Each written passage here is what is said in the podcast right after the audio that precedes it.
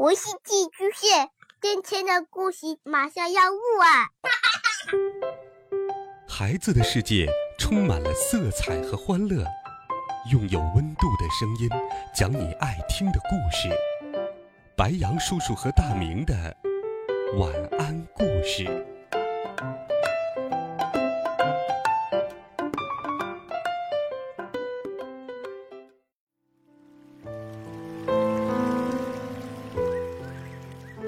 孩子们，晚上好！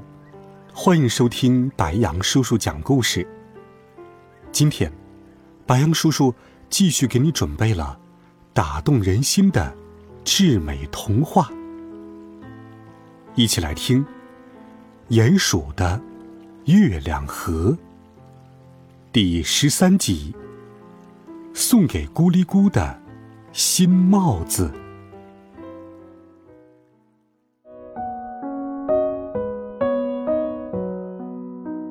冬天到来的时候，咕哩咕和米迦开始考虑住进屋子里，而不是今天住帐篷，明天睡桥洞。他们现在住的是书城最古老的一间砖屋——金苹果大街一百号，这是他们临时租的。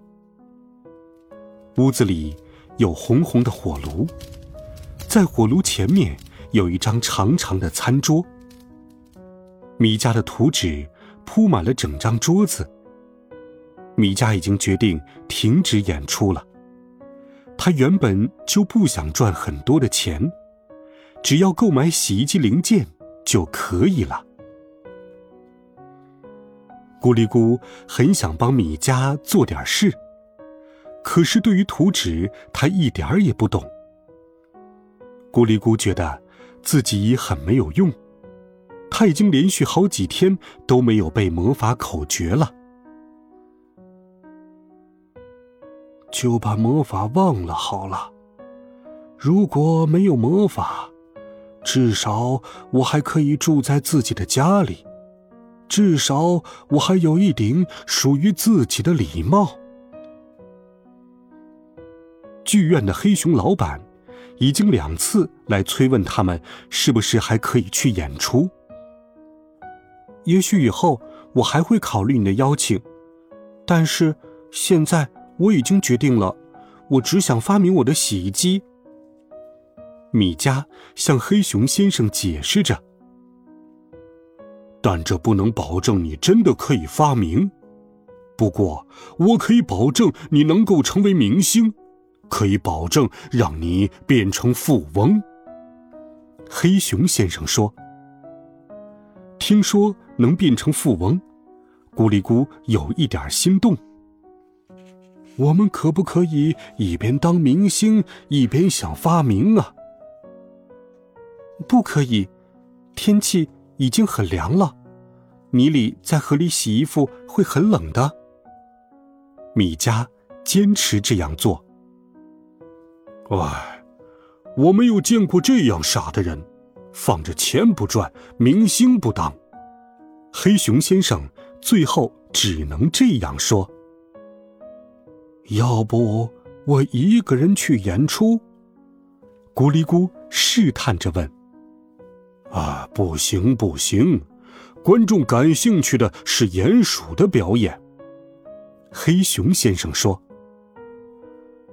咕哩咕只好也留在家里，但是咕哩咕觉得自己现在什么也没有了。”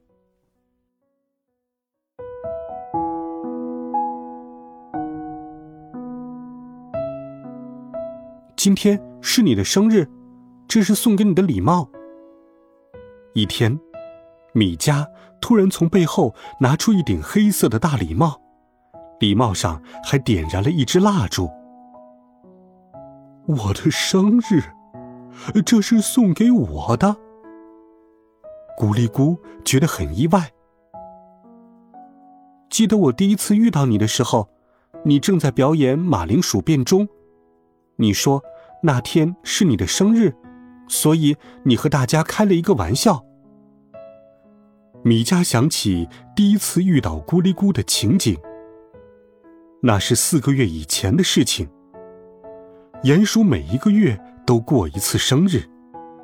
他并不知道咕哩咕每年过一次生日，而今天并不是他的生日。但是，咕哩咕很激动，因为有朋友送给他礼物。还有这条围巾，也是给你的。米迦又拿出了一条围巾。这是真的吗？咕哩咕简直不敢相信，他紧紧的抱着礼帽和围巾，生怕他们会变走一样。当然是真的，是不会变走的。米迦说。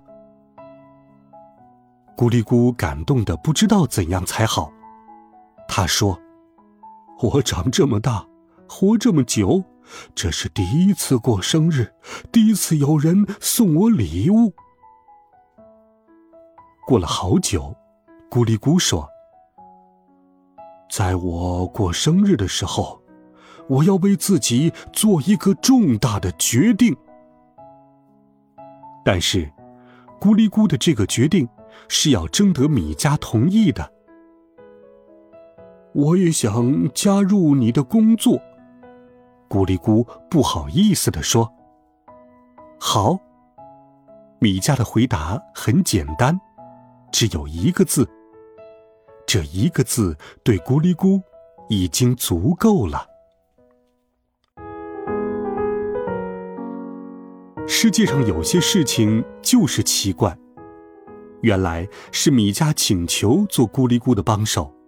现在变成咕哩咕请求做米迦的帮手了。不过，咕哩咕一点儿也没有觉得好笑，他是认真的。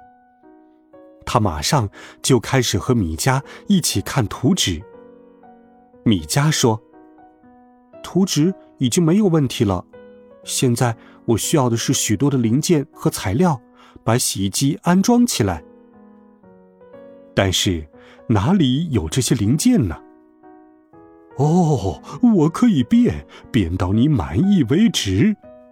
咕哩咕说：“啊，是啊，我们先用变出来的零件试着安装，然后再去买同样的真的零件，做成真的洗衣机。”米迦觉得咕哩咕的这个想法真的不错，就同意了。咕哩咕别提有多高兴了。在没有演出的时候，他还可以用他的魔法做有用的事情。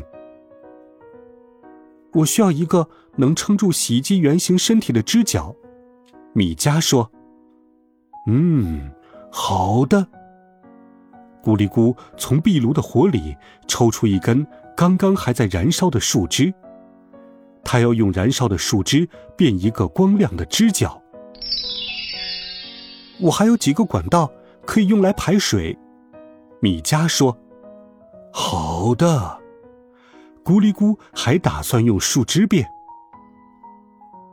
不过这有一些困难，因为树枝是实心的，而水管是空心的。咕哩咕的魔法遇到了难题。对于这样的困难，咕哩咕采用的方法就是不断的试验。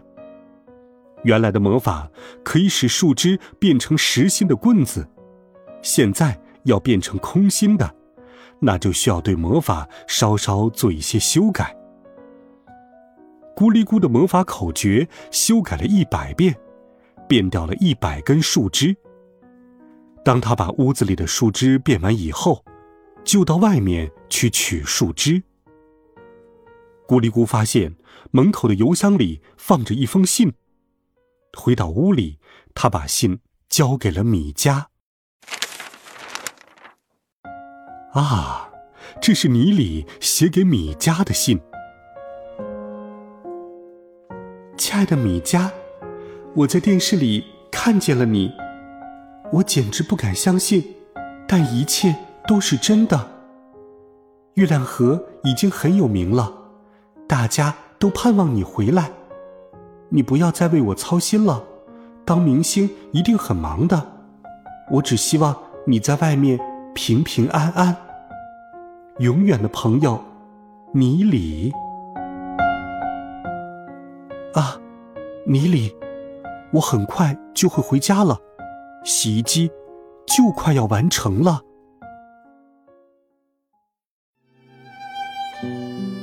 好了，孩子们，这个暖心的故事，白羊叔叔就给你讲到这里。温暖讲述，为爱发声。每天，白羊叔叔讲故事都会陪伴在你的身旁。我们明天见，晚安，好梦。